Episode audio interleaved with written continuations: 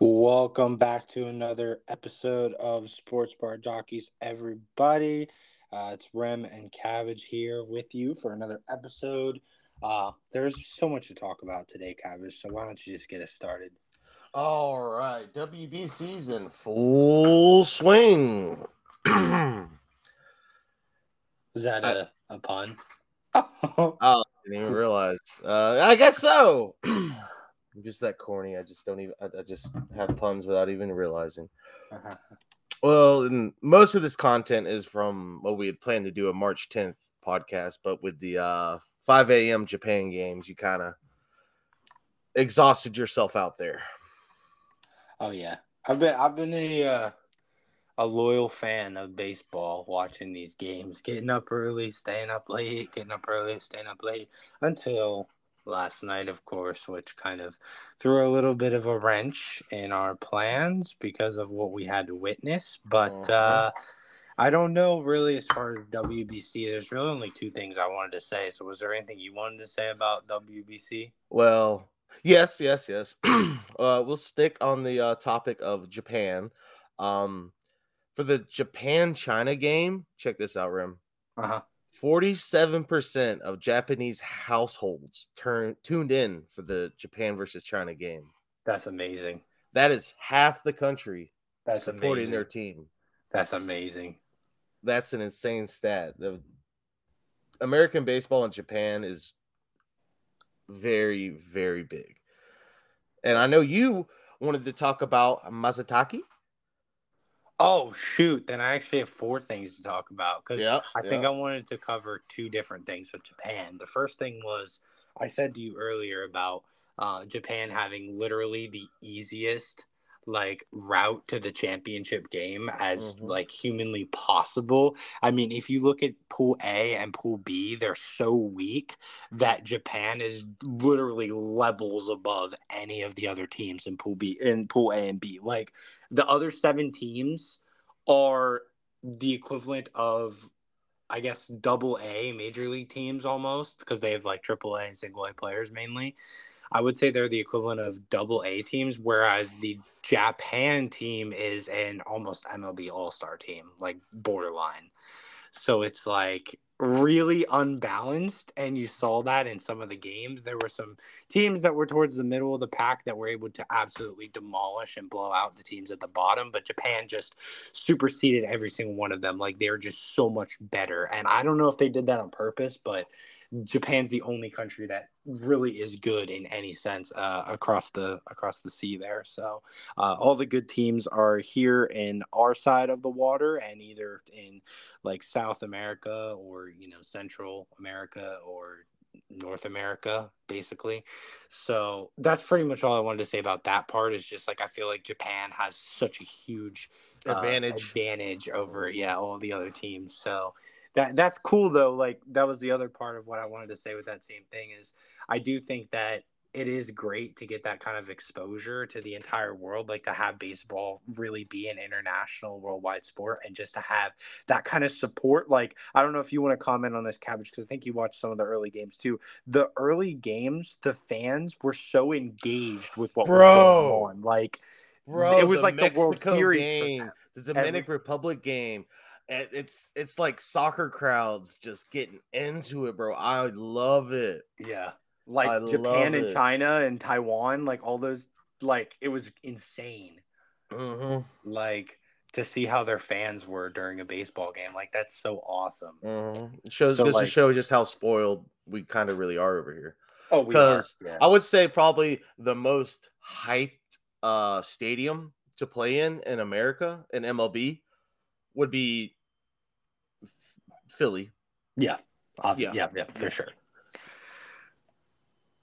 And and that place was rocking during the playoffs, like from the very beginning. But like, I still can't even compare it to like how those stadiums were. Like, it was almost the same vibe. Like Yeah, that's what I mean. it was playoff atmosphere. Regular games Yeah. are like absolute like playoff atmospheres like from these Mhm. other countries and then you watch a game like the one that was just on a little bit ago with uh Great Britain and uh Colombia and there's nobody there and the people that are there aren't even saying anything like it's they don't care at bro, all bro. One of the biggest the the reports I've been seeing the most about when it comes to WBC Mhm. are how horrible the Great Britain gray uniforms are. Oh, they're terrible. They're absolutely. But terrible. still, though, the uniforms are getting more coverage than say Mexico knocking off the U.S. last night. that's true. Yeah, the uniforms have been all over the news. now the red ones today look pretty fire. Except they they said about how there were some mistakes on them. Oh, were there? Yeah, of course. There's always in uniform mishaps here with Great Britain. All of a sudden. Well, I mean, they got like the lowest bud baseball budget. yeah. Like, I think the Netherlands have more money because they're so invested in cricket. The UK uh, is yeah. probably the same with Australia, didn't they? Don't they have a team? I haven't even seen them on the lineup. Um, sorry, there was just a dang near grand slam on TV for Puerto Rico. They are shelling Israel right now as we speak. it's nine nothing, dude. I mean, it is just a slaughterhouse. It's gonna be a mercy rule, obviously, but yeah. like, What what are the ground rules for the mercy rule in this uh, tournament? So I think you have to be up by like 15 runs for it to end in five innings. They're only up nine, but for seven innings, you have to be up 10. So if it's in one more inning, if this game it goes to the seventh and the seventh inning ends after the sixth, and it's a 10 run deficit, then they'll just call the game. So that's pretty much what's been happening in quite a few instances. But uh, before I forget, I did want to say one more thing about Japan because you know how I've been feeling about this one guy on Japan. So obviously Shohei's been stealing the show, but every time I watch Japan, I notice this absolute beast that they have. And I I mean I knew his name because he just got signed to an MLB team really recently and I didn't know much about him. But after watching his at bats and watching him in the WBC this dude is going to be a superstar. I'm and I'm talking about Masataka Yoshida the uh, Japanese outfielder who is uh, a guy that just got signed by Boston Red Sox this is going to be his rookie year in Major League Baseball. He had ridiculous stats over in Japan, one of the best pure hitters in the in their entire you know country. I mean, there's proof that he's on their national team and and making a huge impact, batting fifth in cleanup. So I mean, Masataka Yoshida is one of the best contact hitters I've seen in a while. I mean, Mm. he is a pure contact hitter, a base hit machine. I mean, this dude is going to be an impact player from day one. And I just want you guys to keep your eyes peeled because I would not be surprised if this dude makes Boston uh, actual Because they lost Evers, team, right? Mediocre team. I'm saying like they're not going to be a playoff team, but, Yeah. but at least like mediocre, at least a respectable team. That's what I Yeah. was looking for. But didn't Boston lose Devers? No, they kept Devers, lost Bogaerts. Oh, lost Bogaerts. Okay. Yeah. So kept- he'll, he's basically Bogaerts' replacement. It'll be Devers and uh, Masataka as one and two in their batting average for the, the year. As far as their most productive hitters, yeah, I mean, I would say Devers one, Yoshida two, most likely. Uh, but yeah, I mean, they're they just they're they have at least two superstars now. I mean, that's what they had before, so they're right back where they started. And it, people were talking a lot of shit about how much they were paying Masataka Yoshida, but like after seeing him play and how much potential he has, I'm like, bro, if he's worth it. Yeah. I mean, everybody should have been wanting that guy. Like, Should have been bidding more, like Judge. Yeah, I mean Yoshida. I, I mean, obviously, it's it's relative to what he's doing in Japan. Like, obviously, when he comes here, he might not be as productive, but I still could see him worst, worst, worst case scenario being a 280 hitter. But even that's respectable. Yeah, So- 280 is really respectable. I I expect him to hit over 300, but 280 is Mm. worst case scenario for for him. I mean, in that division, fa- facing the Yankees as much, and the Well, that's not a thing anymore. Yeah, because they don't face it as much as much. But Everybody's gonna pretty much play this all the teams as far as like what I and if. Boston has a losing record going halfway at the, into the All Star break, you'll get like some fourth, fifth, uh, fifth rotation pitchers for a lot of games because people don't really see you as much of a threat. So I 280 is pers- definitely reasonable. Yeah, I think personally that's worst case scenario for him, but I see him doing better. And like honestly, it's gonna be interesting with the way that they changed the schedule. Didn't that did that take effect this year or is that next year? Yeah, this year. Okay. So teams like the Phillies, Braves, and Mets are all gonna be hundred win teams now because Yeah. they don't have to play each other as much. So like, and then you'll, you'll you still have the Marlins creeping up in the 70s, maybe the 80s this year. They could even be a 500 team. They Yeah. really could. Like that's easily the most powerful top heavy division in baseball. But then that article I was sending you earlier, Yeah, the um, Nationals really bring it down. yeah, Nationals bring it down. That's why the AL East. This is why I'm saying it is because the Red Sox are obviously way better than the Nationals, but I they're not a bottom feeder team. Like they're not that bad. I mean, they No. will be a respectable team and they'll still be the worst team in that division. Like that's the crazy part. Like that the Yeah. worst team in the AL East is the is the Red Sox, and they're still going to be super And respectable. it, it was it was the Orioles for the longest time, but See, they're yeah, really think- really on the up and up. Yeah, they really are. They really are. Yeah. They're going to prove last year wasn't a fluke, especially when they don't have to play the Blue Jays and the Yankees and the Rays as much. So, But I'm looking forward so. You remember the Colombia Mexico game? yeah. And I was like, bro, I love Mexico's hats. Yeah. And then they did what they did to Team USA last night. And you bought one.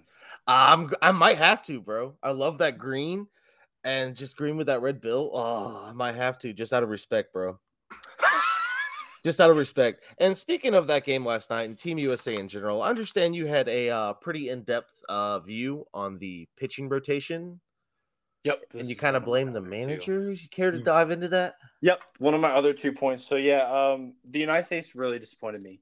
Uh, obviously, we both have the opinion that more pitchers should have wanted to participate in WBC, and I kind of want to hear your take on that because I think it is worth at least talking about for a second before I get into what I was going to say because Yeah. it does, you know, make sense. I mean, like you said, Kershaw committed, but he got injured, so that would have Mhm. been headliner number one, undisputed. And then who was it you were saying was Nestor talking? Cortes, Nestor Cortes, same deal as as Kershaw. Oh, really? Yeah, And who, was that you saying was uh, bitching, saying, "Oh, if it was at the All Star break, I would have participated." And and then he put the pitchers on blast, even though he's not participating. Who was that? New York Mets pitcher Max Scherzer. Oh, Scherzer. Fitting. So I don't want to hear anything from any pitchers who aren't participating about the pitching quality of Team USA. Mhm. I don't want to hear it. You, Agreed. you're, you're you're over there sitting in Florida. Not even uh, are they even using one, two, three rotations with like all the good play, all the good hitters out for the WBC? I mean, yeah, they're still getting their their work in. They're trying to ramp them up for the regular season. Oh, what do you do? You're you're you're you're basically going against double A and single A, uh, you know, batters as as a MLB elite. Yeah, If anything, that actually hurt you because you'll get too cocky. I think. I just like I don't understand what the difference is. Like the teams they're playing in WBC, at least some of them are equivalent to some of the spring training teams. So either way, you're going to get to ramp up. Like they put a pitch count on for a reason. They Yeah. don't want anybody throwing 100. Nobody's coming then asking you to throw seven innings. Yeah. Like it's crazy, dude. So like I don't understand why they think or Scherzer and other guys probably think that it's like putting yourself at risk. Is it because they're high intensity games? They're not high Well, intensity It's just games. pitchers are I've- babies about their arm, bro. Yeah. Their, their, their arm is their livelihood. I understand that, but still, though, bro, like Tr- you, Trout, la- Trout didn't participate in the last WBC, and he sat there at home watching it, regretting it. And that's Yeah. what every pitcher that watched last night's game. Which I mean, our pitching wasn't exactly at fault. Our bats were colder than Antarctica. Yes, but I mean, That's- giving up 11 runs is Yeah, still yeah. uncalled for. I It would have helped. It would have helped, but still, our bats were ice cold. That's the reason we lost that game. And plus, they took Sch- uh, Sch- uh, Schwarbaum out. Trey Turner was out. You had Pete Alonso out there whiffing. Yeah, they made some lineup changes that were quite, quite confusing to me. But with the pitching Um, rotation, you said you actually had a. You looked at it in depth, and you you had you saw an easy plan. I did. I did. So if I was DeRosa, and if I was DeRosa, I think we'd be two and zero right now. Um, uh, I had a little bit different of a theory as far as how the pitching rotation should go. Uh, obviously, losing Kershaw was a big a big loss, and losing Mon uh, losing uh, Cortes. But I believe, if I remember correctly, a man by the name of Merrill Kelly was the guy that they actually brought onto USA team to replace. It was either Cortes or Kershaw. He wasn't originally going to be on the team, I don't think, but then he came in as like the injury replacement. So whether he was in DeRosa's plans or not, I think compared to Martinez, who pitched yesterday, he should have been in the plans because I do think Merrill Kelly is an above average starting pitcher compared to Nick Martinez, who's not even really a mm-hmm. starter for the San Diego Padres. And the other thing with Merrill Kelly is he does actually pitch in Arizona, so he would have home, home ballpark advantage as well. Mm-hmm. But even not using Merrill Kelly, I did have a way that US should have utilized their pitchers. So I was kind of looking in depth at what starting pitchers they had on the roster currently. So obviously, counting out Kershaw and, and Nestor Cortes, they still had some okay enough starting pitchers that we could get them by. So they got Adam Wainwright, obviously. He pitched game one. You also have Lance Lynn from the Chicago White Sox. Um, you have Miles Mikolas, also from the Cardinals, same team as Adam Wainwright. And then, as I was saying, Merrill Kelly. So you have four actual legitimate starters on that team in Wainwright, um, Wainwright, Lynn, Kelly, and um, Mikolas. So what I would have done, knowing that you have four games that you and have one of the dudes is on ten days rest, which is right. bad. Merrill Kelly. Merrill so okay. out of those four, you have four games that you plan on playing uh, in the first round in pool play. And I feel like they kind of discounted how important pool play was because you're starting a guy like Nick Martinez against the best team you're going to play in pool play. And it doesn't make any sense. So Wainwright against Great Britain, I like that. Obviously, Wainwright's old, so like I don't trust him as much. So playing him against Great Britain, I mean, he's old enough to get out 65 pitches. Yeah, so I feel like using him in the first game, just letting him get the experience, and when it's not as big of a game because you're playing a bad team, that's that that is respectable. But then you come to game two. Now you had a couple different options you could run here. So if you pitch Wainwright in game one, which they did, you can have either Mikolas, Lynn, or Kelly pitch game two. Now, looking at the way that their rest lines up from the way they were ramping up already in spring training, you could actually in game two have pitched uh Lance Lynn on normal rest. Instead of pitching yesterday, though, Lance Lynn is pitching today. So if you were going to do that, pitching him a day later, giving him six days rest, you actually could have pitched Merrill Kelly yesterday. He would have been on nine days rest. So that's a little alarming, but not too alarming. Now he's up over 10 days rest. So not pitching him today, I don't know if he would even pitch again in the tournament. That's why I would mention the comment about him being an injury replacement to begin with and them not having really faith in him, instead bringing in guys like Brady Singer, who's a starting pitcher, to come in in relief of Nick Martinez yesterday, and he blew an egg.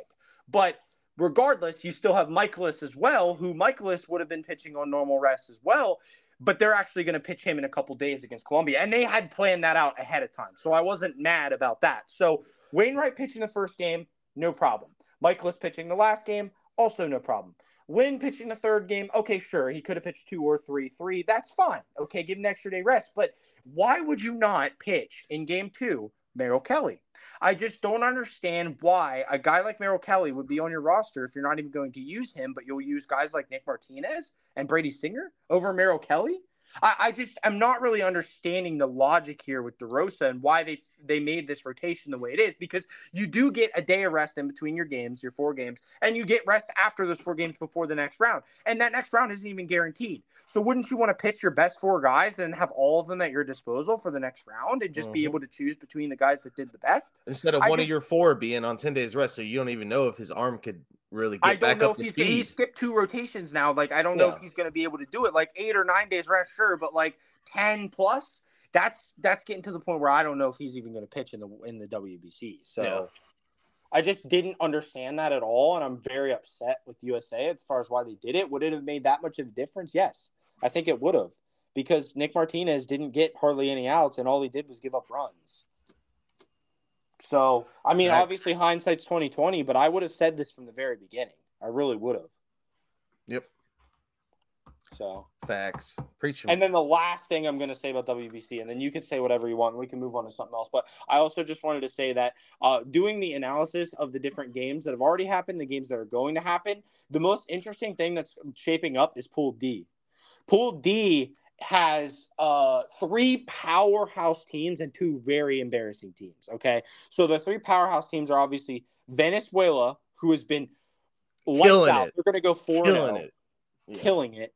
Then you also have the Dominican Republic, who are one of the favorites to win the whole thing. Their roster is stupid loaded at bats. Right, stupid loaded. They lost to Venezuela, but they're going to win their other games up until their last game, which is also going to be against Puerto Rico, who's putting on a dominant performance right now, they will also be two and one heading into that game. So it's going to be two and one Puerto Rico versus two and one Dominican Republic in their fourth and final game for a actual trip to the next round. Between those two teams, only one of them is going to join Venezuela moving on to the second round. And I think that is just nuts. Like that is a must watch. Venezuela game. is is the surprise of the WBC, and I think it's just their heart. That like Acuna is the heart of that team. He he hit in the two double plays and then got out, and yeah, he had the I worst. I wouldn't say they were surprised though, Cabbage. I mean, they were a top five ranked team coming in. Yeah, but look, look at their first matchup against Dominican Republic. You were like, Dominican Republic's going to kill them because they're MLB quality. I don't roster. remember saying that, bro. You when you were going through the roster originally, you looked at DR and you were like, your, I don't your jaw drop. Your them. jaw drop. You're like, that's a fucking good roster. Well, yeah. I mean, yeah. I did. I, I don't know how anybody's going to beat them. Yes, but I did think all their games would be like as far as like games against uh, Venezuela and uh, Puerto Rico. And Sandy was on the mound, and Venezuela melted his brain. They they got to him late in his start. Yeah. I mean, he was doing really well, and he, until he, one dinger, and then his brain melted down, dude. Well, he didn't really pitch. And that stadium was 90% DR fans, not even that many Venezuela fans. Yeah. There was a lot I mean, it, of blue and red, not that much yellow. It's happened to the best of them. I mean, I, I definitely get it. I mean, yeah. it, it, it happens, so it is what it is. But I am confident if Sandy Alcantara gets another go at it, uh, probably as the starter of the first game in the, in the round second two. round, he's gonna he's gonna pitch lights out. That's just how Sandy is. I mean, he, you know, he, he would have bounced back from that and got you a few more innings if there wasn't a pitch limit. So I do think he's the yeah, best pitcher. I, I like what you got going on in D. And D is good. It's good. It's really competitive. I like it. And the crazy madness of Pool A being all the teams at two and two and having to break ties. I mean, that's just nuts. That's just nuts. Yeah. But none of them are good. That's the thing. Like they're all mediocre teams. That's why they all went two and two because none of them were that much better than any of the other ones so it's almost just like pathetic that those are the teams that made it. I mean, there's not really that many good countries at baseball, I guess. Yeah. It was pretty much a five horse race to begin with. I mean, nobody's going to beat Japan on that side. Mm-hmm. And then it would have been between the United States, uh, Dominican Republic, Venezuela, and then either maybe Puerto Rico or Mexico and on the other side. But just how many teams I just named? I mean, they're all decent, you know? Oh, yeah. Compared to one team on the other side. I mean, I think Cuba could be in the mix if they would let their defectors play, but that's part of being Cuba. Yeah, Cuba's in a worse spot than USA as far as not letting people play. Because they actually put out great players, Cuba yeah. does. But in order to play MLB, you have to defect from Cuba. Like and did you see that list of those players they would have had if they yeah. they wanted? I mean, that is mm-hmm. crazy to me. So, and that would make the WBC even better. Actually, Cuba, yeah. yeah, but that's that's politics for you. Yep. All right, uh, and that should wrap up WBC. Other than uh, go Team USA, send those yep. uh those moose humpers back home. Yep. Let's get it. All right. So on NFL, and like I said, we uh this format was originally uh formed on March 10th before uh the tampering period started earlier today. Oh, we talking about NFL?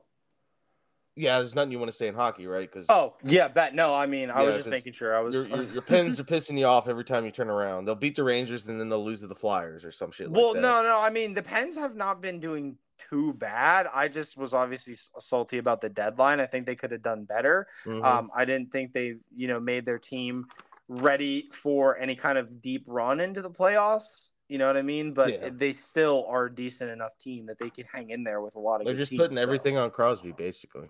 Yeah, so like as far as like hockey and and and basketball, obviously I'm supporting my guys. I'm you know hoping, but not till the playoffs. Probably won't have a lot Sixers, to say. And yeah, that's exactly what. Yeah, so that's why we're kind of, in case anybody was wondering, skipping over that right now is just because it is kind of that time of year where we're we're kind of in so many different crucial, important times where maybe the last couple of weeks of the NHL or NBA season where teams are trying to make spots and da da da. That could be a time where we talk about it. But right now, it's NFL free agency, uh, it's the WBC, and it's uh, what else important? March Madness is coming up really, really mm-hmm. soon. So I could care less about NBA while March Madness is going on. So, yeah. All right. So, on to the NFL. Yep. So we started, you know, this is from the March 10th format. So I want to tell you about this dude you love. You love this dude. who's a free agent now. Adam Thielen. Oh, I love Adam Thielen. All right. So nobody knows where this dude's gonna go. All right. So for some backstory, he's from Detroit Lakes, Minnesota.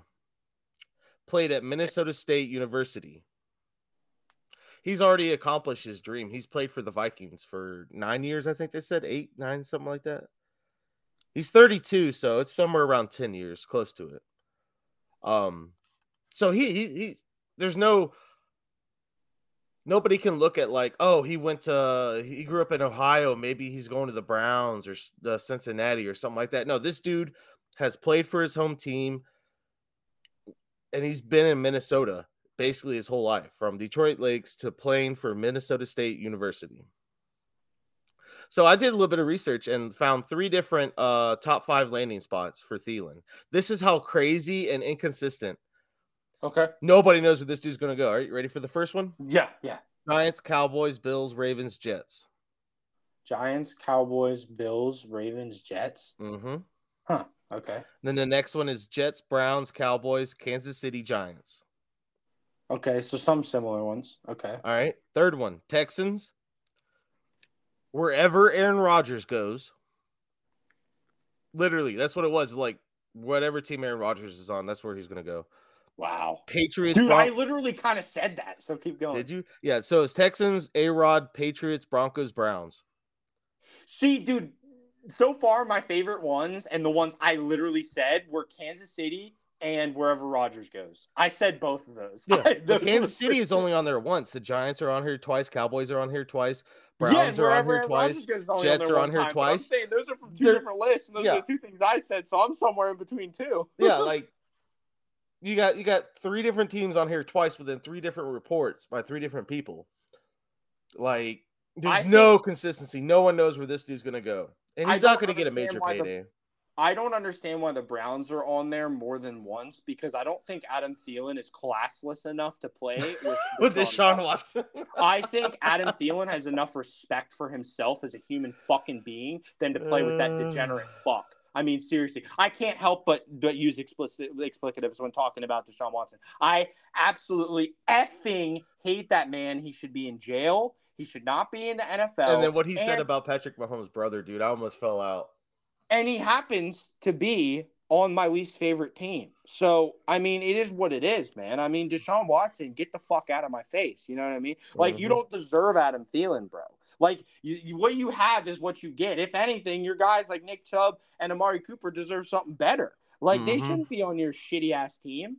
So, I, I think they should start looking for new landing spots because the Browns, the Browns aren't going to be able to compete with the Steelers. The Steelers are trending up. The Bengals are a powerhouse, Mhm. and the Ravens, as long as they retain Lamar, are still going to be in the mix. And as long as Harbaugh's yeah. the coach and they have that defense, the Browns aren't going anywhere. Let's be honest, the Browns aren't going anywhere. So those players should just be going somewhere else, and the Browns should just continue to be the shit show that they have been for this entire. you know what I mean? Like it, it is what it is. Yeah.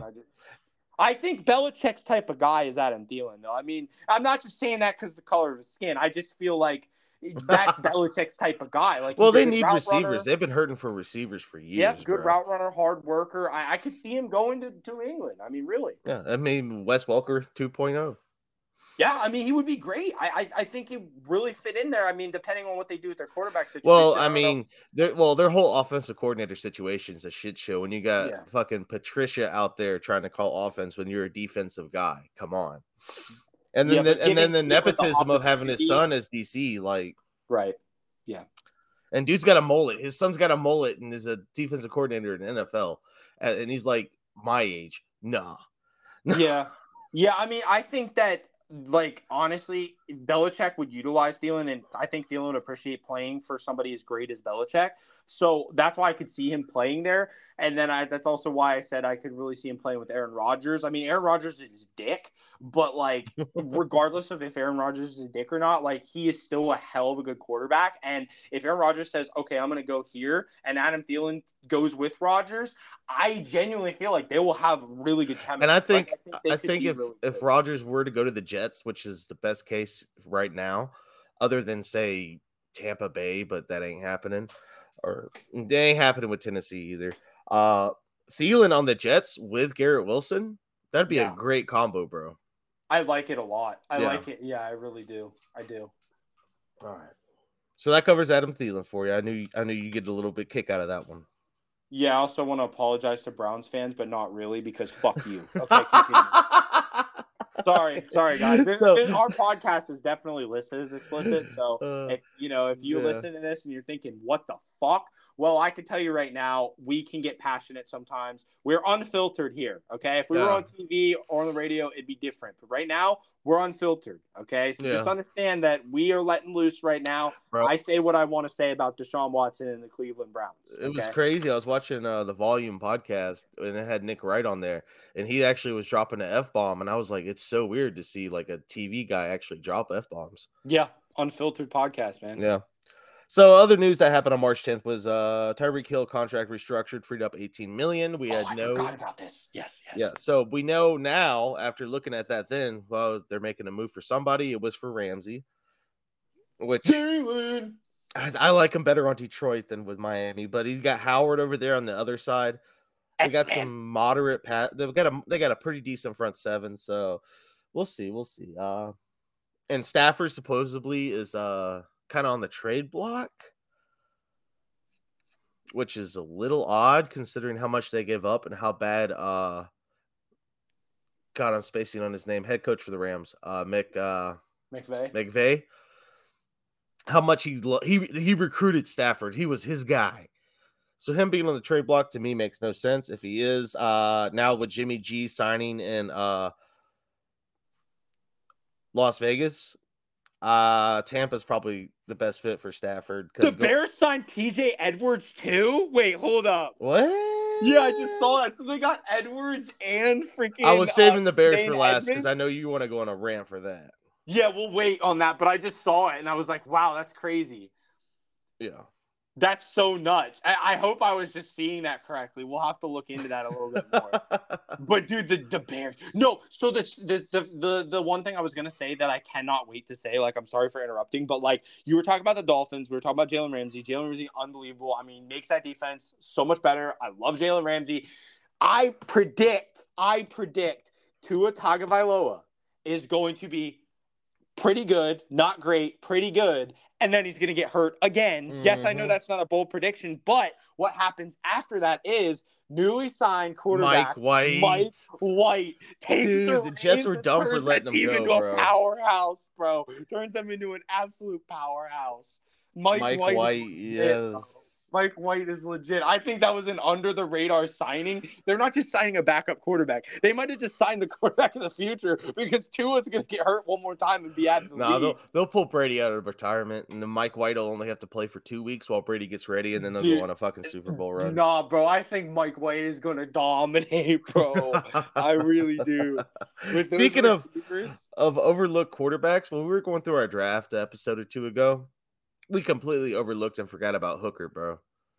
I never forget about Hendon Hooker, bro. Hendon Hooker's my favorite quarterback in this Like draft. we're looking at all these draft, all these quarterbacks going in the top five, but Hooker's like nowhere in the first round It's because of seen. the injury, bro. He's so good. Bro. Ah, I don't care. A steal's a steal, bro. Yeah, that's that's so gonna be the steal of the draft. He's so good. He's so good, bro. Like, and what we- if Atlanta picks him up and Ridder starts for like a year or two, and then and then Hooker comes in fully healthy, bro, that'd be the steal of the draft. I'll tell you that. Don't sleep Yeah, on I- Hooker, bro. He he's he's. CJ Stroud quality. You look, you watch He's CJ legit, Stroud. dude. I've been saying that Yeah. forever. I really Like you look at the tape like of Hooker and Stroud, they Yes. look really similar, bro. I really, really, really, really like Hendon Hooker, bro. I watched a lot of Hendon Hooker. Like he was my favorite as far as like to win the Heisman, and, and then he got injured. But like he is, dude, he's legit. Like if I Mhm. can't get Stroud, I I like Will Levis too, but I really like Mhm. Hendon Hooker. I mean, Like, this dude- This dude Really? played in SEC conference against top tier SEC defenses Mhm. with a questionable roster, questionable Yep. O line. His uh, he doesn't have a Marvin Harrison Jr. like Stroud had, Yep. right? This this dude's legit. He, he's going to be a star in the NFL. Crazy. Crazy. So as of before today, the Eagles had 14 unrestricted free agents, and on a March 10th, they gave Darius Slay permission to request a trade or seek you seek the field. Call your agent, see who wants you, what they're willing to give you, and we'll think about it. Is basically what they said. That's a lot to replace, dude. How do you replace 14 unrestricted free agents and and then you tell Slay maybe take a hike on the Eagles? Yeah. Are they just dumping their defense? They're going to put everything in offense. Well, now it's now it's 13 because Kelce decided to come back. Uh, they agreed to a deal, and then they started drinking mezcal right there in the office. I couldn't imagine having a job where I keep like a bottle. You know, you always see like those in movies, like the offices, and it's got like the little glass uh, bottle with whiskey or uh, cognac in it and stuff. I couldn't imagine having a workspace where there's just a bottle of liquor just sitting off to the side, and it's okay to have a little glass of bourbon with lunch. That's just insane to me. Absolutely insane. You got anything to say about the Eagles 14? I mean, I think that's nuts. And they already lost at least one today, right? They lost. Uh, uh yeah, Hargrave. Hargrave. Oh mm-hmm. man, I like that guy. But they gained but, Kelce, so well, they they, they didn't gain anything because he was already there. And they just were able to keep him. Yeah, but I knew Kelce was going to come back because his brother and uh, his him and his brother's podcast have been kicking kicked off this year. Yeah, and if he's retired, then his uh his perspective and take on things won't won't be as uh credential, you know, his credentials would kind of drop as a retired player versus uh, current. I don't know, man. I don't think he would have the credentials. He's been around long enough. Oh yeah, but still, like this dude's actually on the field, uh, like playing center, blocking every yeah. Sunday. Like, yeah, you, you, you, pucker up and listen. And then he's in brother... the line, locker room and stuff. He wouldn't have that same perspective. Yeah, but I exactly. could see him getting into coaching or something too. Like honestly. Oh God! Well, would he be the GM and then Travis would be the coach? Because Travis would be a good head coach, but Kelce could be like a coordinator. Ah, coordinator. Okay, okay, okay. Because because uh, like, dude, he's a center. Like he knows the plays. Oh yeah, like, but he seems like the more level-headed, calm and collected, thought-out brother versus his brother, who's just like kind of gronkish. You know what I mean? Dude, I I could see Travis Kelce being head coach. low key, like like because I feel like everybody he'd be raw. Like I would say put him in college first. Yeah, because he's so raw, raw why are we getting off topic? This is so random. no, I mean it's, it's, it's Eagles discussion. yeah, no, I, I definitely don't know how they're gonna replace a couple of those guys. I, I don't know what I, I think maybe they're just gonna like shed the defense and just start rebuilding through draft there. Um, and really invest all the free money into offense to just get to keep the offense at the level it was last year. Well, hey, you got you got to remember how deep their roster is, though. Like they had guys that were good that didn't even get a chance to play last year, like Nakobe Dean. Like they yeah, they, have been sitting on the Kobe Dean for like Dean's gonna come in two, and three years, dominate, bro. dude. Yeah, I don't I don't understand how he hasn't touched the field, man. Yo, he's gonna be way. I can't wait to see actually him out there, like on the field consistently. And there's other guys that I like on their team too that are like deep down the depth chart that they're gonna get a chance to play more. So mm-hmm. hey, hey, we'll see, we'll see, we'll see. So, just a quick rundown on transactions that happened today before we get on the topic of the bars. Jaylon Smith trade, seventh rounder. That was so the Patriots could free up some. Uh, Jonnu Smith, Johnny Smith trade for a seventh rounder, just to free up cap space for New England. Add a little bit of depth at tight end. Chris Lindstrom gets signed. Good move for Atlanta. They just got to fill out, figure out the Kaleb McGary situation. We covered Kelce. Now Stidham to the Broncos. That one's a little. uh I, th- I thought they liked Stidham in, in Las Vegas. You got to take on that one, Rim? Um, you you you said something about Stidham the other day, and I was like, bro, he started the last game of the season for the Bronco for the Raiders and tore it up.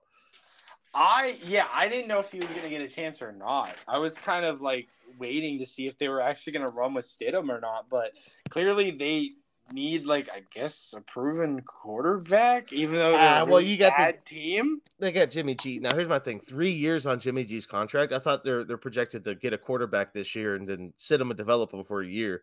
But three, so I I could see like Jimmy G doing like a Marcus Mariota two year contract. But a three-year contract for Jimmy. Yeah, G? with three years, that almost makes it seem like they don't think they're getting a QB in this year's draft. That's what it. Yeah, but I mean, it's Jimmy G though. Like him and Tua are like the most fragile quarterbacks in the NFL. Yeah, I, I don't know how I feel about that. Three years is kind of like saying, "Yeah, you're our guy. We're we're in a Yeah. championship window," but they're not. Like they're Mm. not even good. I mean, they got a how is loaded Jimmy offense. G an upgrade over Derek Carr? I just don't get it. He's not an upgrade from Derek Carr. So like, what are they doing? Like they're trying to like fake be good or something? I don't know. It's it's McCown, man. Like he, he- you saw what he did to the Broncos when all of a sudden he grabbed Tebow, and it was weird to watch. Well, see, I understand why like they would get Jimmy G because like obviously Jimmy G, well why Jimmy G would go there. Obviously Jimmy G probably didn't have many other offers on the Oh no, he had offers from Tampa, Texas, and Raiders. That's why Tampa, Tampa probably Texans now, and Raiders. yeah. How is that other offers, dude? The T- Tampa and the Texans are worse off than the freaking Raiders. I mean, come on. Uh yeah. I mean, uh, the Raiders have the most offensive weapons. They have the best O line of those three, the most wide receiver weapons, and tight end weapons, and running back, of course. I don't. If Jimmy G's your quarterback, that means uh Jacobs is going to go off, lead the league in rushing again, right? I mean, if they have that scheme still, I like the idea that they have a veteran QB behind center for sure. But like, like I said, that doesn't make the Raiders any better. So I'm just kind of confused. Well, I mean, I've seen a lot of things are saying, oh, since they have Jimmy G for a three year contract, it increases the likelihood that the Raiders draft Richardson because he's such a develop quote unquote developmental project. You know, all the physical attributes and shit are there. It's just, oh, he's just uh accuracy, you know. So do you think maybe Garoppolo is going to be more of like a mentor for him for two years? Oh, yeah, yeah, yeah. Everyone knows like Jimmy G's like how old you sign a quarterback like that, you're gonna be a mentor for somebody up and coming. But a three year deal on that, two years, two years is definitely like, okay, we're gonna you're starting next year and developing whoever we draft this year. And going into next year, it's gonna be a full quarterback competition.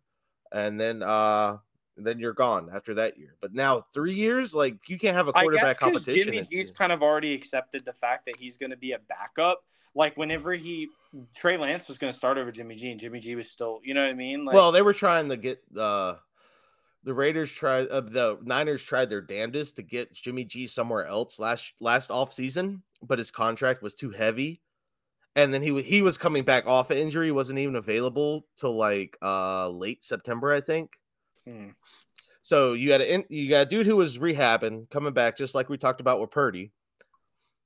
And you're trying to shop him around, and he's got a hefty price tag. So nobody took it. And honestly, that worked out best for the Niners because Lance went down in like the first two weeks of playing NFL football. So Jimmy G was able to come in, be the savior again, except it was a reverse role, you know? yeah.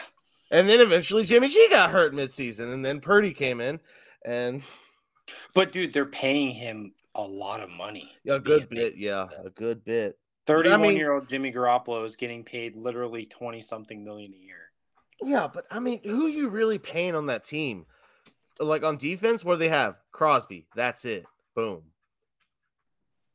That's it on defense. So you pay Crosby.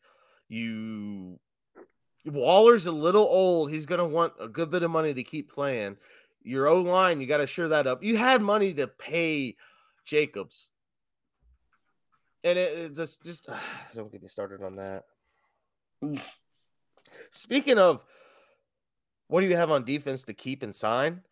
What about the Niners getting Hargrave when they still haven't done a contract with Bosa?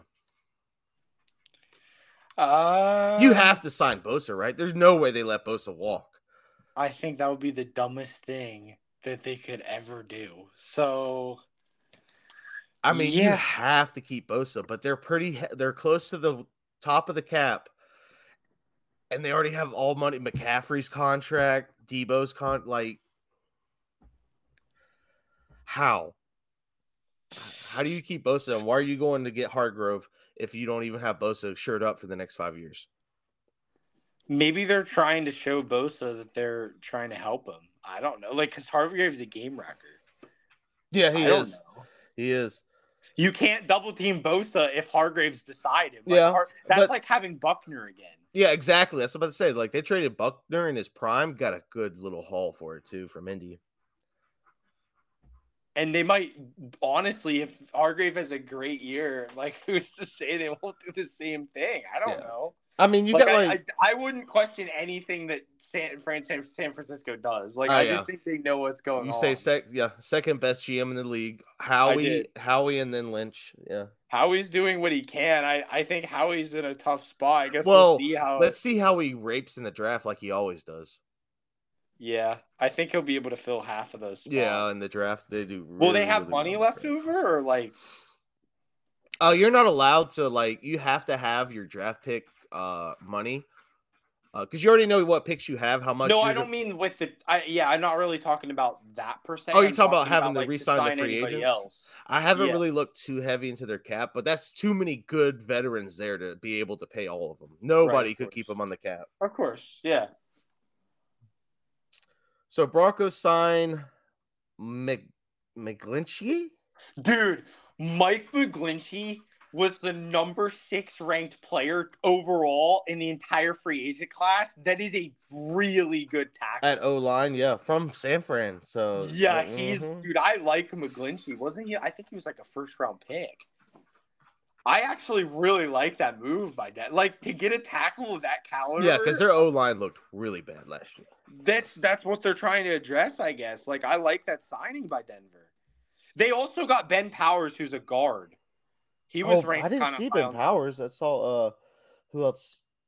Yeah, McGlinchey. They signed McGlinchey. Oh, Stidham, Stidham. So they got a guard, a tackle, and Stidham.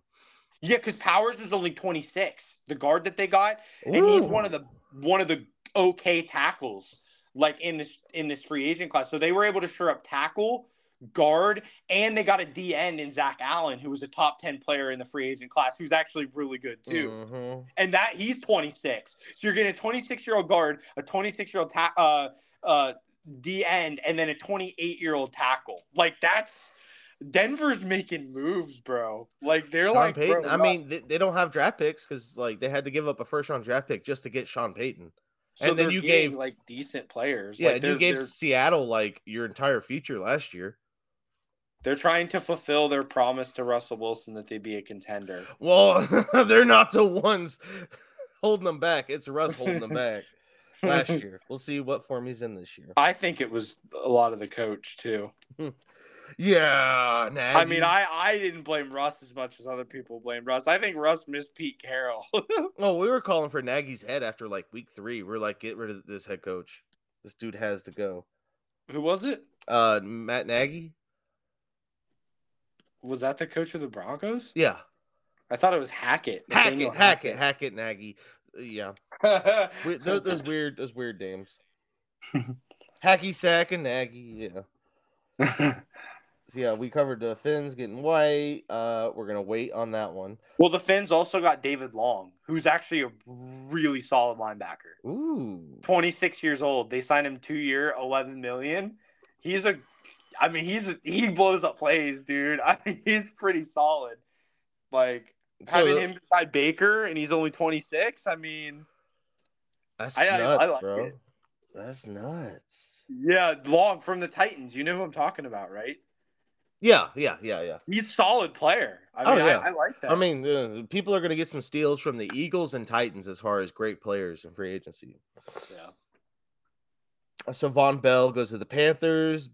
Jessie Bates the third goes to Atlanta, and Yeah. So what are we saying about the safeties there? Because I think those are the only two. uh, I already knew we were getting Bates. Like as soon as I looked at the free agency market, uh, and I saw there was no good corners or linebackers, or as soon as I saw there was no good ends, I was like, Atlanta's going for safety because I looked at the safety list. I was like, Jessie Bates is the best one of them.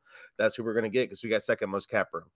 Because Chicago with the most cap room don't need. They got they got Eddie Jackson. They don't need another safety. They need uh, they need to address that O line and wide receivers like you've seen them doing. So I knew I already knew that. I was like, we're getting Jessie Bates, sure up the back end, and we'll see what else because we got a lot of money to spend. That's why we kind of took uh Johnny Smith just to fucking help cover the cap because there's not that many great free agents out there. Like Atlanta, if Atlanta would got Hargrave, I'd be hyped, bro. I knew they're gonna show up the back end because they re-signed Carter, extended him or some shit like that. Yeah. We'll have to see. It's gonna be up to the draft before I really know what Atlanta's direction is gonna be. Wait, but so the Cincinnati Bengals lost both their safeties. Yeah, but what the heck? they'll probably go replace them with like uh Garnett Johnson for a little, you know, for for a little bit more money than they were spending, but not as much as Bell and uh Bates are getting. There's no way they could afford it. So you think they're still going to address that in free agency? They almost have to. Yeah, they'll do like you remember when we had musical chairs going for safeties uh between the Packers and Bears with uh Eddie Jackson and uh, uh and uh Hicks. I mean um Yeah. God, I'm spacing on his name. Yeah, and then like the Honey Badger safety safeties were doing musical chairs for about three years, about five years ago. A lot. So that's probably what they'll do. They'll just change the downgrade in actual physical ability for a little bit more money than they were paying, but you know. But the the sneakiest sneakiest steal of the day, Patrick Peterson. You think he was the sneakiest? That was sneaky, bro. That's a perfect place for him. I think so. I was actually really hype. I Yeah, bro. Because really y'all had uh who who was that corner that was there for forever and a day? I don't think we're talking about Joe Haden, are we? Haden, yeah. Because he was on the Browns, but then he was old as shit, and he kept sticking around with Pittsburgh. Yeah, yeah. Like y- y'all know how y'all could utilize veteran aging corners very Yeah, very Haden actually well. didn't play bad for us. like you got But we lost Cam Sutton, who who was one of the best corners out of this free agent class, and he went to Detroit, which I really like. He went to Detroit three years, thirty-three million. I think he was the best corner out of this draft class. Cam Sutton. Cam Sutton did good things for Pittsburgh. So really, getting Patrick Peterson is still a downgrade from Sutton. I was just thinking if our secondary was the same as it was last year, and we got Sutton, that'd be cool. But or and we got um Patrick. Pat yeah. Pete, that'd be cool. But now what I'm thinking is they're going to draft the corner, and Pat Pete's going to pair up with Joey Porter Jr. Yeah, dude. Yeah, we already said that Joey Porter, bro. But Patrick Pete and with Joey Porter with T- with TJ up there, Woo-hoo-hoo.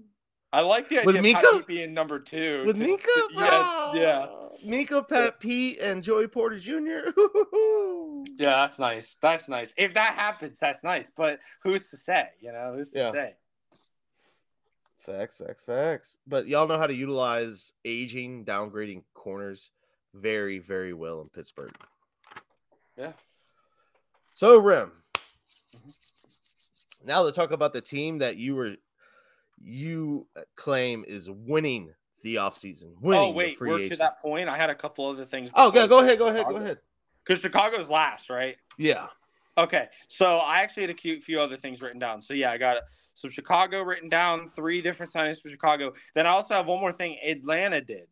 Ooh, Atlanta signed David Onyemata. Damanata. Oh, yeah, yeah, yeah, Onyemata yeah, yeah. the Saints, the D Yeah. I did see. He's that. the same age as Hargrave, and he used to be really good. He used to be really good before like 2020. He was he was the best tackle on the Saints at least. Oh, is it? Is it oh. Yeah, he's a D tackle. Yeah, D tackle. Okay, okay. Yeah, Yeah. yeah. Beef up the interior, help Grady Jarrett, and then Carter on the edge. And I knew that was going to happen because we got our defensive coordinator and our GM is from the Saints, so I knew we were going to be getting a lot of hand me downs. Um, But I like Onyemata. I think he'll fit in. oh yeah, he'll be a solid addition. I mean, there, there's there's not a lot of players out there that wouldn't count as an upgrade for Atlanta's defense. Let's be honest here. Other than Grady Jarrett, AJ Terrell, eh. Uh, every every position could use improvement from there. But that was part of eating so much dead money two years in a row between the Julio dead money and the Matt Ryan dead money. It's finally over, finally over, and that's why that's everyone's like Lamar for Atlanta, Lamar for Atlanta. I'm like, we just got our money. How about we don't let it burn a hole in our pocket and go out and spend it on day one? You know what I mean? It's like you're 16 year old, you get your first paycheck, and you go out and buy fucking stupid shit. Versus now, you get paid, you kind of, you know, make sure the bills Bro. are covered, you know. Bro, Puerto Rico just threw the first perfect game in World Baseball Classic history. Whoa. A perfect game, dude, against Israel. Should it really count against Israel, though? Plus, it was only eight innings. They mercy ruled them. Uh oh no, then it don't count. If it ain't nine innings, it don't count. It's eight. Come on, uh, Nope. it's fine. I, I just had to throw that in there. But yeah, I get. I get what you're saying. I yeah, I, I I like Atlanta adding a little bit to the trenches. There's no big names to get there, so maybe we get in the draft. Uh, I still kind of like us getting a elite corner in the draft because, uh, oh god, uh, the corner we signed last year, uh, Hayward, dude from Yeah, the Hayward. yeah from the uh, Chargers. Apparently, he's got a health issue. He can't stay healthy because he couldn't stay healthy last year. So, He never could. That was Yeah. always a knock on. him. so if we get another corner, I'd feel a little bit better because I don't think there's a TJ Watt Bosa kind of quality in the top seven for an edge rusher. Um, what about that guy from Bama? Oh, duh, nah, it's he's probably going to the Cardinals. Really? Yeah, Anderson, I think. Is that his name? Richardson, yeah. No, Anderson. I Oh, think. Anderson, Anderson, yeah. Was it? I thought there was an Anderson. Maybe. Uh there, yeah, I think that's him. There's also one from Clemson that has a name very similar to his that I've seen a lot. And then of course you got you know Carter from uh UGA out there very high in the mock drafts, but yeah, I mean they got some they got like there's no clownies, you know, like coming into the draft, Clowney was fucking over really overhyped and so on and so forth. But edge Atlanta has a horrible history of drafting edge rushers. Vic Beasley, Takk McKinley. I'm over us trying to reach on edge rushers. right? Right. Yeah, I, I agree. I can't disagree. I don't know as much as you do about Atlanta, at least. Yeah, we, we whiff on edge rushers in the draft badly. We can draft corners really well, but so I'd rather just take a corner and maybe look to free agency or a trade next season for an elite edge rusher. Depending upon what, what the hell ever we what whatever we got going on with our quarterback with Ridder, aka Tannehill 2.0. yeah, yeah. And Cordarrelle Patterson ain't gonna be there for much longer too. So you, you know, you're gonna have Allgeier, but you gotta have a backup to Allgeier because you have you can't just have a power back in the NFL. You have to have a scat back, and et cetera, et cetera, et cetera. All right. Well, yeah. Also, after we talk about free agents, we got to talk about players on the trade block because now you just kind of made me think of Henry and Ekeler. But let's keep going with the free agency real quick. I had two other things written down that Yeah, are not. Bears related. An absolute sleeper draft pick or sleeper signing, Bobby Okereke to the New York Giants, middle linebacker. He is a tackle machine, dude. He is. He's actually really solid. I'm actually proud of New York for signing a character, and that was kind of a sleeper, a sleeper pickup by the Giants. No one's really talking about it. He's going to be their Blake Martinez that they that they couldn't retain. Blake Martinez. no, they all kinds of cut Blake Martinez straight up, Yeah, bro. whatever kind of other stuff Blake. They, they just cut him. Like, didn't they cut Yeah. Jerome? Is Jerome Baker still in Miami, or did they cut him too? I didn't see that they cut him. That's why I was saying about putting uh, Long next to Baker, but maybe they did. I don't know. Hmm. That'd be nuts. I just didn't remember something about like within a one year it was was it 2021 or 2020 those two went off and looked like the premier linebackers in the league and now Yeah. apparently they're washed up within like a year Yeah, like, huh? crazy. Yeah. Um, and then the last one was just a tackle that Kansas City signed, Jawaan Taylor. You, did you see that one? is it a re-sign because i know somebody stole their right tackle i think Oh, that no, that's what they signed. This he was on the Jags. He's only twenty five. okay that's what i I think i think somebody said something about the kansas city because you know they lost that super bowl to tampa because their o-line was very sus so then within a year they rebuilt their o-line and you know almost won the afc championship last year and then won the super bowl this year just off in one year you fix your o-line insane nobody does that but andy reid yeah, but- and then like you said, they lost their right tackle. Well, this Yeah. guy literally And is their their left- new right tackle. and their left tackle is uh up for contract, so they have to sign him because you. Uh, unless Andy Reid could just make an O line out of fucking nobodies at, at any given year, I don't know. but they have they have to really really pay attention to their O line. Kansas City cannot go back to what they were the year Brady beat them in the Super Bowl as far as that much vulnerability. Yep. and Creed Humphrey, the center, is the glue that holds it together. So as long as they can maintain Creed and keep rotating guys in and out, like this guy Taylor is a really good fit for Kansas fit for Kansas City because he's really good on passing downs and a liability in the running game. Kansas City barely runs the ball, yeah. so like he's played over a thousand snaps in all four of his NFL seasons. So he's reliable and, and he's a really good pass protector. And that's so, why uh, Jacksonville doesn't want him because Dougie P likes to run. Yep, he's Especially a liability in the Edmonton. running game. Edmonton. Ooh. Perfect fit for the Kansas City Chiefs. So yeah, yeah. I like it. And then yeah. great. That was it. I have Bears stuff written down now. That's All right. Rem, tell me how the Bears have won your heart in free agency. I, I wouldn't say they won my heart, but I will say that they have made things look really good for themselves. I think they're making good moves. I think they're just adding to their team to try to you know be a contender again because it's been a little bit for Chicago, and you know they, they made it to wild card not that long ago. What's your biscuit? you remember some of those kicks. So yeah. Um, now we're looking at a new new Bears team. I mean, they're making trades. You know, they're trying to trade down in the draft to accumulate more draft capital and value with their players and trying to build around Justin Fields because they already have him as their franchise quarterback. And agree or disagree, Justin Fields is the second best quarterback in the entire NFC. So I just I feel like they're making well, it. Well, if, if Rodgers retires or goes to the AFC. Yes. Um, but yeah, like Justin Fields, you know, they give him DJ Moore now. They trade down, like I said, and they get all that draft capital. They have all the money to spend. So now they're spending it and they're signing guys like Tremaine Edmunds, 25 year old linebacker uh-huh. from the uh-huh. Bills, like a crazy four year, $72 million contract. That makes sense why they let go, why they traded Roquan Smith now because they just replaced him legitimately. And then they also go after Nate Davis, who's a pretty decent guard, also only 26 years old.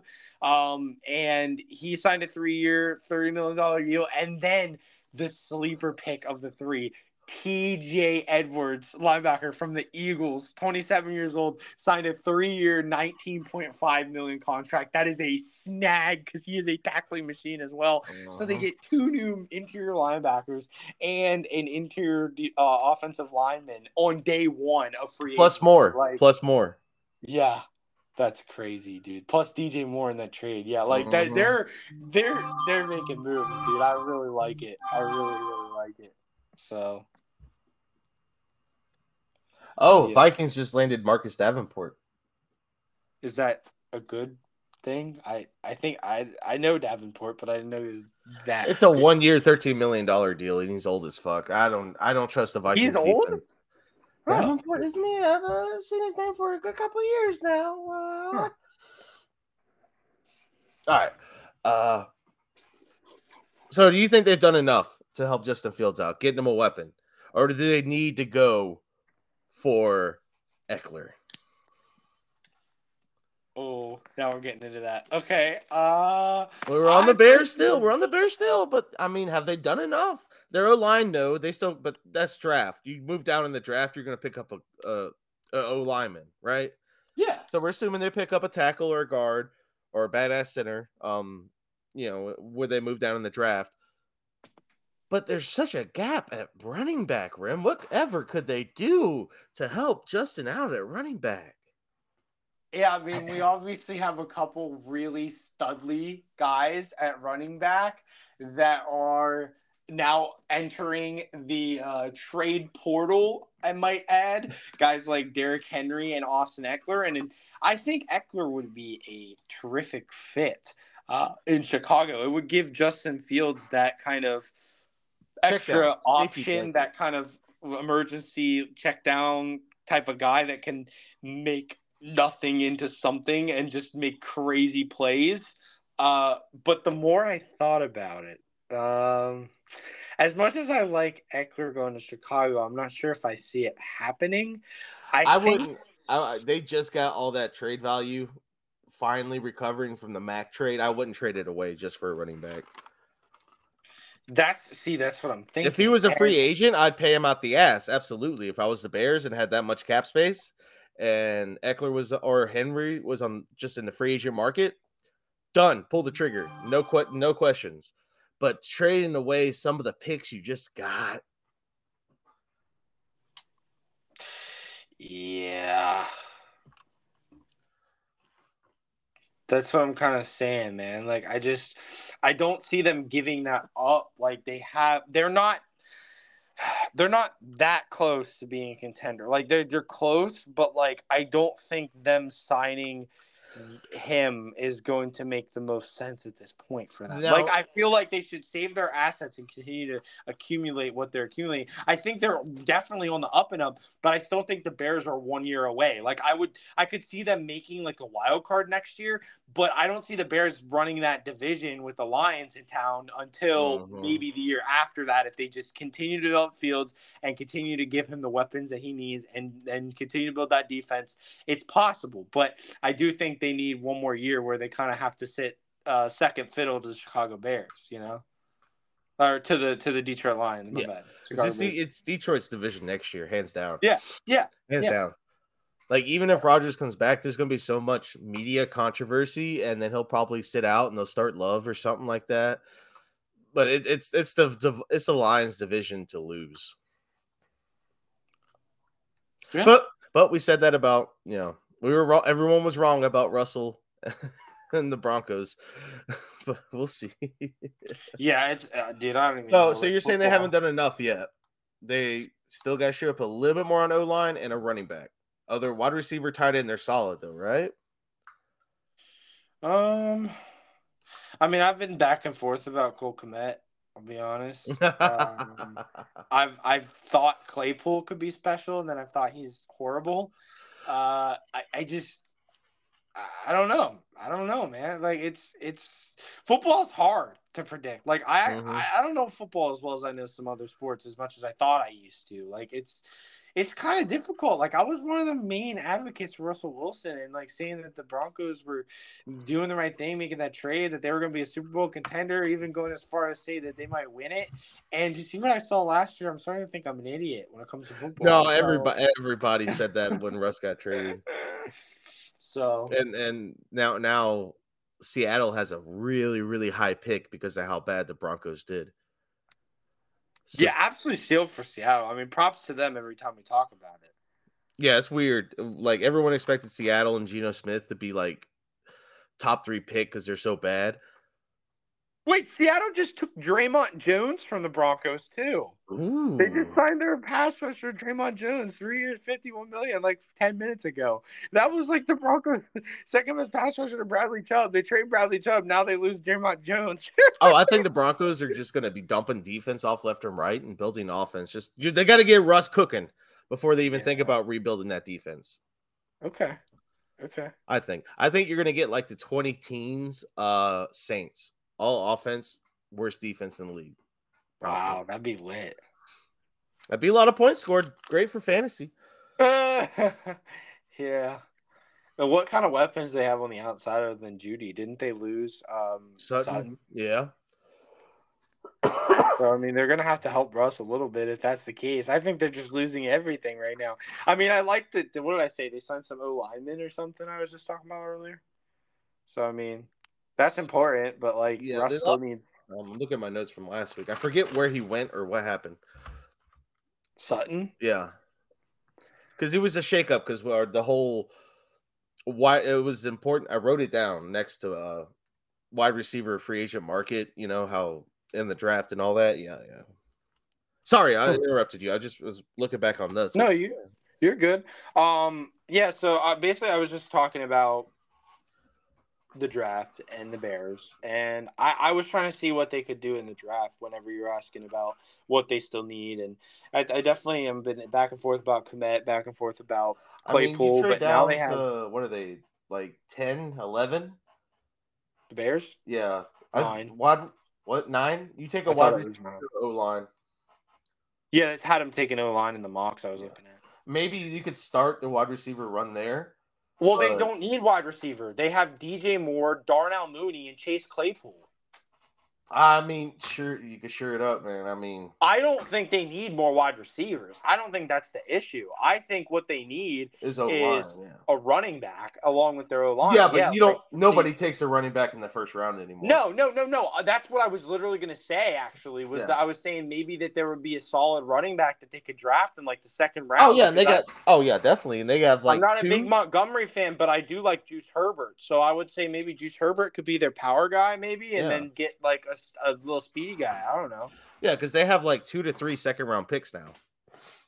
I need somebody that they can pass the ball to. Like I need somebody that they can Yeah. involve in the passing Scat game back. as a check down for for Justin Fields. Yeah, you got to have a scat back, man. Like remember Cohen? They need somebody like Tarik Cohen, maybe But a little bigger. Please, taller than Cohen. Jesus, yeah, a little Christ. bigger, a little bigger, but like Watching him play can- football was scary. Yeah, I think yeah, maybe like Darren Sproles height. No, and then let him return kicks and punts too. Help your special teams. Yeah. Something like that, like a guy that can affect a game with multiple assets, and then just mean- let Justin Fields make him, you know, a superstar. The Bears could go nostalgia mode and like try to find another Devin Hester. Yeah, like dude, I could totally see him doing that. I think that's the type of thing that they need, like a difference maker. Other than other than shoring up the trenches, that's all they really need right now. Because I think O line, D line are their biggest issues right now. I mean, if they could snag Henry, that'd be a great fit for them. That'd be like try Jordan Howard on steroids. Bro, try- they play they play on grass grass. yeah, Henry would tear up Soldier Field. yeah. Like and help milk the clock because I'm not sure how their defense is going to hold up in the long run. You can't have them doing 80 plus snaps a game because their defense just isn't. It isn't what it was when you know they made that trade for Mack with Roquan and you know all that. See, that's the thing. I Amos, I just remember the name of that safety. Amos, sorry. I don't know what the asking price on Henry and Ekeler is, but if one of them could go to Chicago and they could pair him with Juice Herbert, like I think Chicago just draft O line and like pass rushers, and then the rest of your team's actually really solid because like they now Yeah. they have the linebackers, they have the DBs in the secondary, kind of, they have the receivers, they have the tight end, like you said, and first round pick and tight end. Eh, Like I genuinely think just trenches, and then if you make a trade for somebody like Henry or somebody like Ekeler, if it's not that much of a trade, like if they're not giving up that much, like if it's maybe half of what they got in that trade down from the number one pick, it'd be worth it to me. I think know? that would move up Chicago's window for sure. Because I think right now they're waiting until next year. I think too they're like a draft or two away, whereas Yeah, but they got the most money right now. And Yeah. it- yeah. It's not you do get rollover uh cap in the NFL, but no free agency market. You, you can't roll over half of what you have right now open Yeah. And then have it for next year and still be able to spend it all. There's just not that many free agents.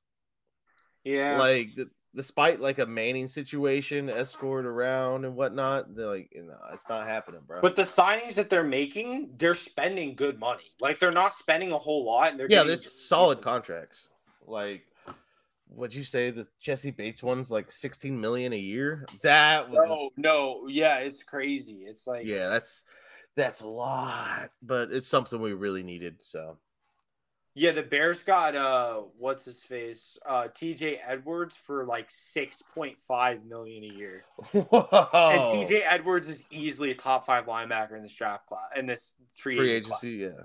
Like I thought that was sick. Like they paid a lot. And considering how much Roquan was asking, yeah, they got Edmunds and Edwards probably cheap, combined cheaper than what Roquan would have wanted. Yeah, like that's a crazy turnaround for the Bears because everybody was like, "Why did you trade Roquan?" Even me, because Roquan's my best linebacker league, and now it's like, boom, like there's why they had a plan all along.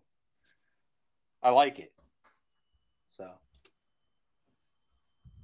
um, can I talk about something else football related? Because. I have it in front of me. I've been holding it for this entire. oh, let it loose, bro.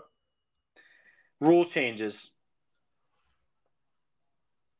Rule changes. There's teams that are like trying to get things changed. I wanted to get your take.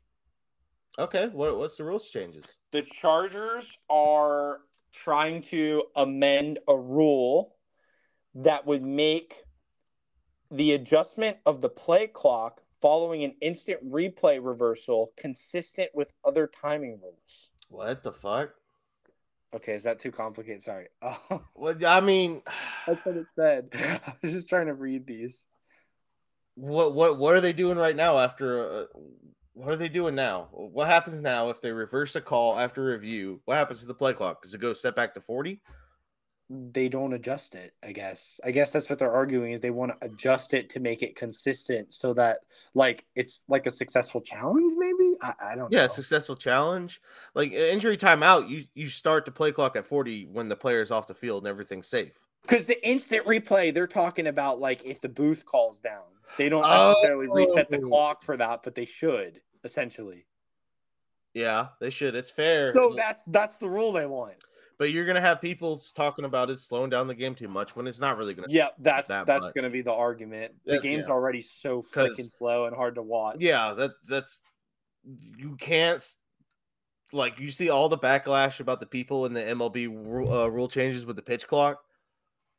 You're gonna, ha- yeah, it's, gonna be yeah yeah. So we'll see how they react to that. Um, there's more. I got like six more, bro. That's why I'm just trying to run. Through oh yeah, go run through them.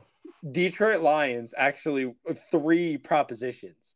They want to expand the coaches challenge system to include personal foul calls. No, we tried. They tried that uh the year after Minnesota beat the Saints. No, they the want to be able to challenge personal fouls. Like Oh, if, if somebody gets like a freaking targeting penalty, they want to be able to challenge that instead of it being replay only. They Oh want to be able to challenge it. uh, no, I don't like it. I Okay. I understand where they're coming from, but yeah. like it'll slow it. No, it'll Well, slow. See, slow the it down. Lions also want to provide clubs with more opportunities for a third challenge. So they're just trying to get a bunch of challenges, bro. And then Mm. and then they're trying to expand the replay officials' jurisdiction to allow for consultation regarding penalty assessment. what the fuck? what? They want the rest to come together and talk about it before they call. Oh my god. They're trying to slow up the game. Dan Campbell's just messing around, bro. Ah, that may not be Campbell. That may be a mix of the GM and the owner. Yeah, I know. I was just joking. I don't think Campbell. Campbell don't care. Rules or no Yeah. rules. They're biting off kneecaps. Yeah, I know. I was just messing. Um, the Houston Texans want to expand the replay officials' jurisdiction to allow for review on failed fourth down attempts. I kind of like that one though. Wait, what? They want to expand the replay uh, rules for uh, failed fourth down attempts because I think they get a lot wrong. I'll be honest. I kind of Okay, like as long as as long as you're not doing it, so they can add penalties onto a fourth down play. You get what I mean? No, no, no. So it they're doing it so that they can make sure that they get the spot right. I think. Yeah. because a lot of times they they can't challenge that or anything because it's like a change of possession. I don't know how the rules work, but I just feel like replay should allow for that review for sure. Yeah, fourth down. Very important down. And they're getting rid of the uh that super push quarterback sneak, right? Super push. Yeah, you saw it all last year, and the Eagles did it a lot in the Super Bowl. Oh, I didn't know they were getting rid of it. Uh, I think I well, I want it gone. I don't like it. It's a rugby play. It slows the game down. It's fourth and short, and it's a give me. It's Uh, kind of dumb. It's kind yeah. of dumb. That should be an illegal formation. Yeah, yeah, and I, I think I saw they were going to address it, you know, in their meetings, but this was like months ago, like right after the Super Bowl. Okay, two more rule changes. Uh, the Rams want to make fouls for roughing the passer called on the field subject to replay, assist, or review by coach's challenge. They want to be able to challenge roughing the passer. They, yeah, because the Grady Jarrett got There's called some for- bad ones. Yeah, Yeah. like they need to let you challenge. yeah, yeah. I, I I agree with that one. Being able to, but I mean, if they want to use their challenges, as long as they're not getting more challenges, you Yeah, lose your okay, challenge, you lose your timeout. So like. I'm fine with letting them challenge this. Two okay, yeah. Fourth down and that. Um, New York Jets want to expand the crackback prohibition to players who go in motion and go beyond the center to block a defender below the waist. So like Yeah, I know what a crackback is. Are they trying to stop the crackbacks or increase the crackbacks? I- yeah, increase the prohibition of them. So like making sure they don't like increasing how what they can't do essentially. Yeah, because you could have a wide receiver in motion into the slot position and then have them crack back and then fucking get off into a route. Uh, it helped the running game come back a good bit. Uh, it would it would it would slow down the defenses though. Like everyone would be cracked back into Bosa's and Watts, and Watt. There's only one now. We've come to the day where there's only one Watt in the league. Oh, I miss JJ. Um, yeah, yeah, I think I think you're already inhibiting the defense enough. Uh, some of the low chop blocks they do and chip blocks they do on defensive ends as is is already like really questionable is from a health standpoint. Mm-hmm. So I don't think you need to be adding on to any more chops or chips on DNs because they already are getting enough and their bodies are paying for it. I think football players are pussies. well, you got any final comments? Is that all the rules? yeah, that was it. I, I So the only one we really agree with is being able to challenge a roughing the passer call that shouldn't and have been called. down. I like the fourth down one too. Fourth 'cause I think they get a lot of those wrong. Okay. If coach wants to use their challenge on that. I think that's fair game. Just don't give them three three challenges a game. Yeah, don't don't increase the ability to challenge because there's already too much. The game's so slow.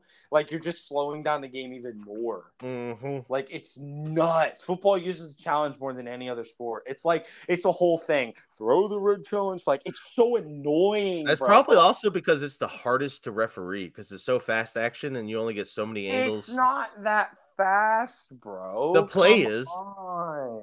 When the way It's when a one- ball it's drops. like this, the play lasts like three seconds. Just watch a replay of it real quick. Like it's these stop so much that you have plenty of time to change calls, and they have like sixty-five million people up in the booth. like, Yeah, but stuff as it happens. think about like Sure. Uh, a, a forty yard pass that might have been dropped versus like seeing someone do a I do a, a, a hooking or a uh they miss so many calls. They just keep playing in hockey. That's the difference. They miss Yeah. ninety percent of the calls. They just don't call them because they don't want to, to hold up Yeah, the pace of that's play. because each Football is one play at a time. you and know there's I a mean? lot less plays like versus hockey that's nonstop. You're playing the whole thing. Football, you get a limited number of plays to, and they have to be executed to perfection. I think everybody should have to do a hurry up offense, and they should lessen the play clock overall to speed up the game of football. And if they can't, if the players can't keep up, they should retire. I think the sport should be faster. Those guys are good enough athletes that just they should be able to do hurry up offense. If they have to run full speed on some plays, they So should be able to saying- get back to the well- line, line back up, and be ready to go again. Burst of speed. If not, sub them out.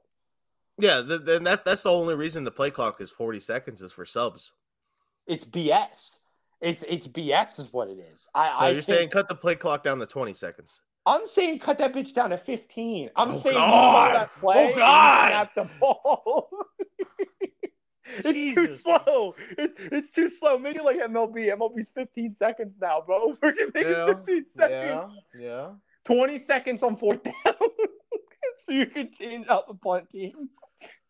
Dude, that'd be so much more fun to watch. I mean, Yeah. it really would be. I just, I'm so bored watching football half the time. I'm sorry Yeah, like yeah. compared to what baseball is now becoming baseballs like when i watch the spring training games with the with the pitch clock baseball's actually become more exciting to watch than football like it's actually fast paced Yeah, because Like, just because of the just that one little change, that one little change. Dude now watching the wbc is actually hard to watch sometimes because you're like holy shit it's so slow Yeah. compared to what i'm used to because training, i'm now yeah. used to the spring training thing already because i've watched so many spring training games because it's so lit Here's one thing we got to pay Like- attention to uh, about All Star break is uh, the ratings for baseball this year versus last year. okay We'll have to put that on the side note. All Star break, check the uh, the ratings. just to see if they have gone up Oh, they better. I mean, if the game's that much more exciting, if they're putting that I much more, that, that better of a product on the field, yeah the ratings have to reflect it, or else they just won't do it.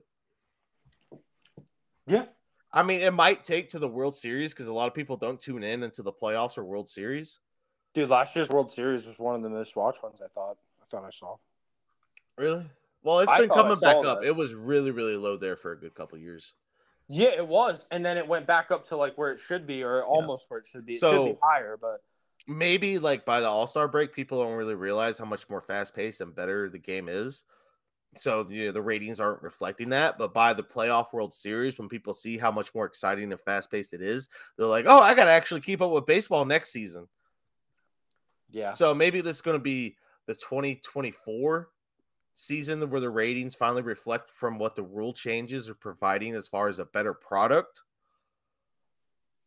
Maybe it'll happen this year sooner than expected. You never know with the internet and everyone, you know, because people love baseball. People go to games, and then when they go back to tell their buddies at work, like, "Oh my god, I went to the, I went to the uh the Pirates game over the weekend. We took my kid it's so much more fun with that play clock, man. It's amazing. You like I could actually really watch baseball, and it's a two hour game now instead of a three yep. and a half hour game. Yep.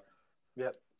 So then that's just word of mouth. So maybe word You're of seeing you know. that in the WBC though, how long these games take. Oh yeah, yeah. Like that, that, that play clock is is dude, it's a saving grace. Really. Yeah, you, you literally had to stop watching one of the midnight games. You're like, dude, I, I, I got to get like four hours of sleep at least for, so I can watch Shohei. I'm pretty sure I I grinded it out to like the bottom eight or something. Like I've I've made it through at least eight innings. I think that was the the first U.S. game. Yeah. Was it? Yeah, it was the first U.S. game. I watched the whole first US game for sure because I was watching. uh Oh, dude, I totally need to have a little bit of talk about slap fight on one of these episodes because that's is hilarious, bro. That's what I was watching. Also, the female league is so much better than the male league. What for slap fighting? Yeah. Oh, they they didn't have any females in this. Oh, the females are just a, such a better slap contest. I love it. It's um, hilarious. I mean, yeah. I just think it's funny. Like it's honestly like comical that that's an actual thing. People stand at a freaking table and slap each other. it's just I funny, mean, dude. It's it's just the gradual progression from arm wrestling. I feel really, yeah, yeah, it really is. Yeah. like it's a literally, it's you look at a slap fight setup. It's basically an arm wrestling setup. It's just it's, they're not arm wrestling. They're slapping the piss out of each other. Yeah, yeah. And with with pull power, the fucking power. That, I guarantee that's how it happened. Somebody was at a pool hall, and you know they got the big old chalk over there for pool. Mm-hmm. I guarantee you. So I bet you, I could beat you in a slap, a slap boxing. You know, they first they start off slap boxing, right? Because they got a couple bruises, so they want a full on slap box. And then like slap, but now you get one slap each. It's like, all right, bet. Let me go get my chalk. And that's exactly how it started, I bet. Dude, I wouldn't be surprised actually. it's like legit. Legit. That's that's something that's invented by two drunk guys. One and somebody recorded box, it and put it on YouTube or something. Like, yeah, yeah. It's like they or they fucking you know they're they want a slap box, but they're too out of shape, too old, or too drunk to actually slap box. So they're like, no, one slap each, one at a time. That's literally how it started, guaranteed. Guaranteed. Oh my gosh. I'll have to Google that when the podcast is over. How did slot fighting start? Dude, they took Trout out of the lineup. He hasn't been hitting much. I mean, maybe he's DHing, but like, dude, Trout's not in there. They keep Kyle Tucker in the lineup for USA. They put Cedric Mullins in center field. What? they keep Mookie in there. They keep Mookie in there, and then they they take out Jeff McNeil. They put Tim Anderson over at second base and then bring Trea Turner back in to play shortstop. That's still better than last night's lineup. Who's on first? Yeah, it, it kind of is better than last night's lineup in a little bit of a way. But I, I would have liked to see Trout stay out there and then let Schwarber DH because now I de- definitely don't think Schwarber's DHing unless Trout's not in the lineup at all, which would be interesting. Yeah. JT I mean, uh, well, yeah, sorry, that was totally off topic. No, it's fine. Arenado uh, still at third, right? Yes, and Goldy's still at first. But Goldy, bro, okay. Canada's jerseys look like the Blue Jays jerseys. That that's literally what they are. They're the gray Blue Jays. They have the red, and then the numbers are weird, and the name like they have the lines through it. Like it's literally the Blue Jays jerseys. And then they have the stripes like at the collar and the sleeves and stuff, just like the Blue Jays jerseys. Like it's so stupid. it's so dumb. Well, it's their only only MLB team, so they gotta pay homage. Why don't they have all the Blue Jays players on this team? Because they're all from America. That would be funny though. Yeah, why why isn't Vladdy? Why isn't Vladdy? Vladdy's I thought Vladdy was born in Canada. I'm a little sketched. I don't know. Like I, I thought he was from like Canada. Like it, I thought it said that one time I was reading his like Yeah, because his dad was playing in Canada when he was born, right? Yeah, yeah, but his dad's Dominican, so he plays for D- Dominican. I think. Oh yeah, you get the whole father or son. yeah, that's how they've been doing it this year. It's so weird. Like all these guys should be on Team USA. I'm Yeah. like, get off, bro. But I mean, hey, it, it helps make it more fair. Like, Dude, You- Lance Lynn just dominated the first inning, though, bro. Like dominated. Oh my gosh, sat him down one, two, three. Freeman and O'Neill included. I'm telling you, dude. If they would have just done what I said with the pitching, we might have had a, a really, really, undefeated. really You- good we could go here. undefeated if they would have fucking yeah. Now we gotta hope for a three and one with Lynn on the mound today and Mikolas in a couple days, dude. I'm I actually think we can win both with those two guys. I just wish they wouldn't have pitched Nick Martinez. That's all. All right, but we're about 50 seconds away from a 90 minute segment. That's perfect. So any any last closing thoughts? Ninety minutes is is really long. No one's ever gonna get to this point in the episode. That's why I didn't care that I went off topic. But Yeah. anything last or Nah, let's let's let's beat those moose fuckers. Let's beat them moose knuckles. What Fuckers. Okay. Moose fuckers. moose fuckers. You know, go get a double double, go find a moose and stick your packer in her, eh? what the hell? And we're posting this episode, so unfiltered content, guys. What I said about Deshaun Watson, talking about mooses, uh, yeah. Getting raped by Canadian dick. All righty then. We're gonna close it on that note, guys. Thanks for listening. Uh, check us out on Instagram at Sports Bar Jockeys and uh, keep up with the content. Uh, we'll be back in a day or a few days with some more uh, talk about NFL free agency and baseball, uh, specifically the WBC. Yeah, when we get to WBC round two and free agency actually starts starts on the 15th. These are like verbal agreements. Oh, I didn't know that. Yeah. Stupid. Stupid. It's Also, like- March Madness. March Madness. March oh yeah, March Madness, yeah. All right. Well, uh, thanks y'all for listening, and uh, we'll see you next time on Sports Peace.